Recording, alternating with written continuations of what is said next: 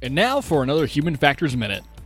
Augmented cognition research and development efforts seek to extend a user's ability via computational technologies that are explicitly designed to address and accommodate bottlenecks and limitations in attention, memory, learning comprehension, and decision making.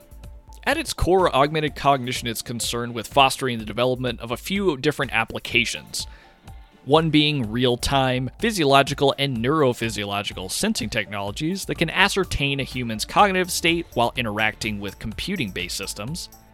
The development of mitigation strategies that enable efficient and effective system adaptation based on a user's dynamically changing cognitive state. And finally, the individually tailored training system development based on different cognitive states.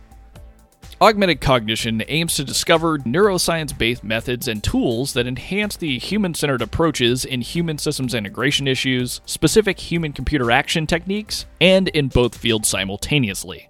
This has been another Human Factors Minute.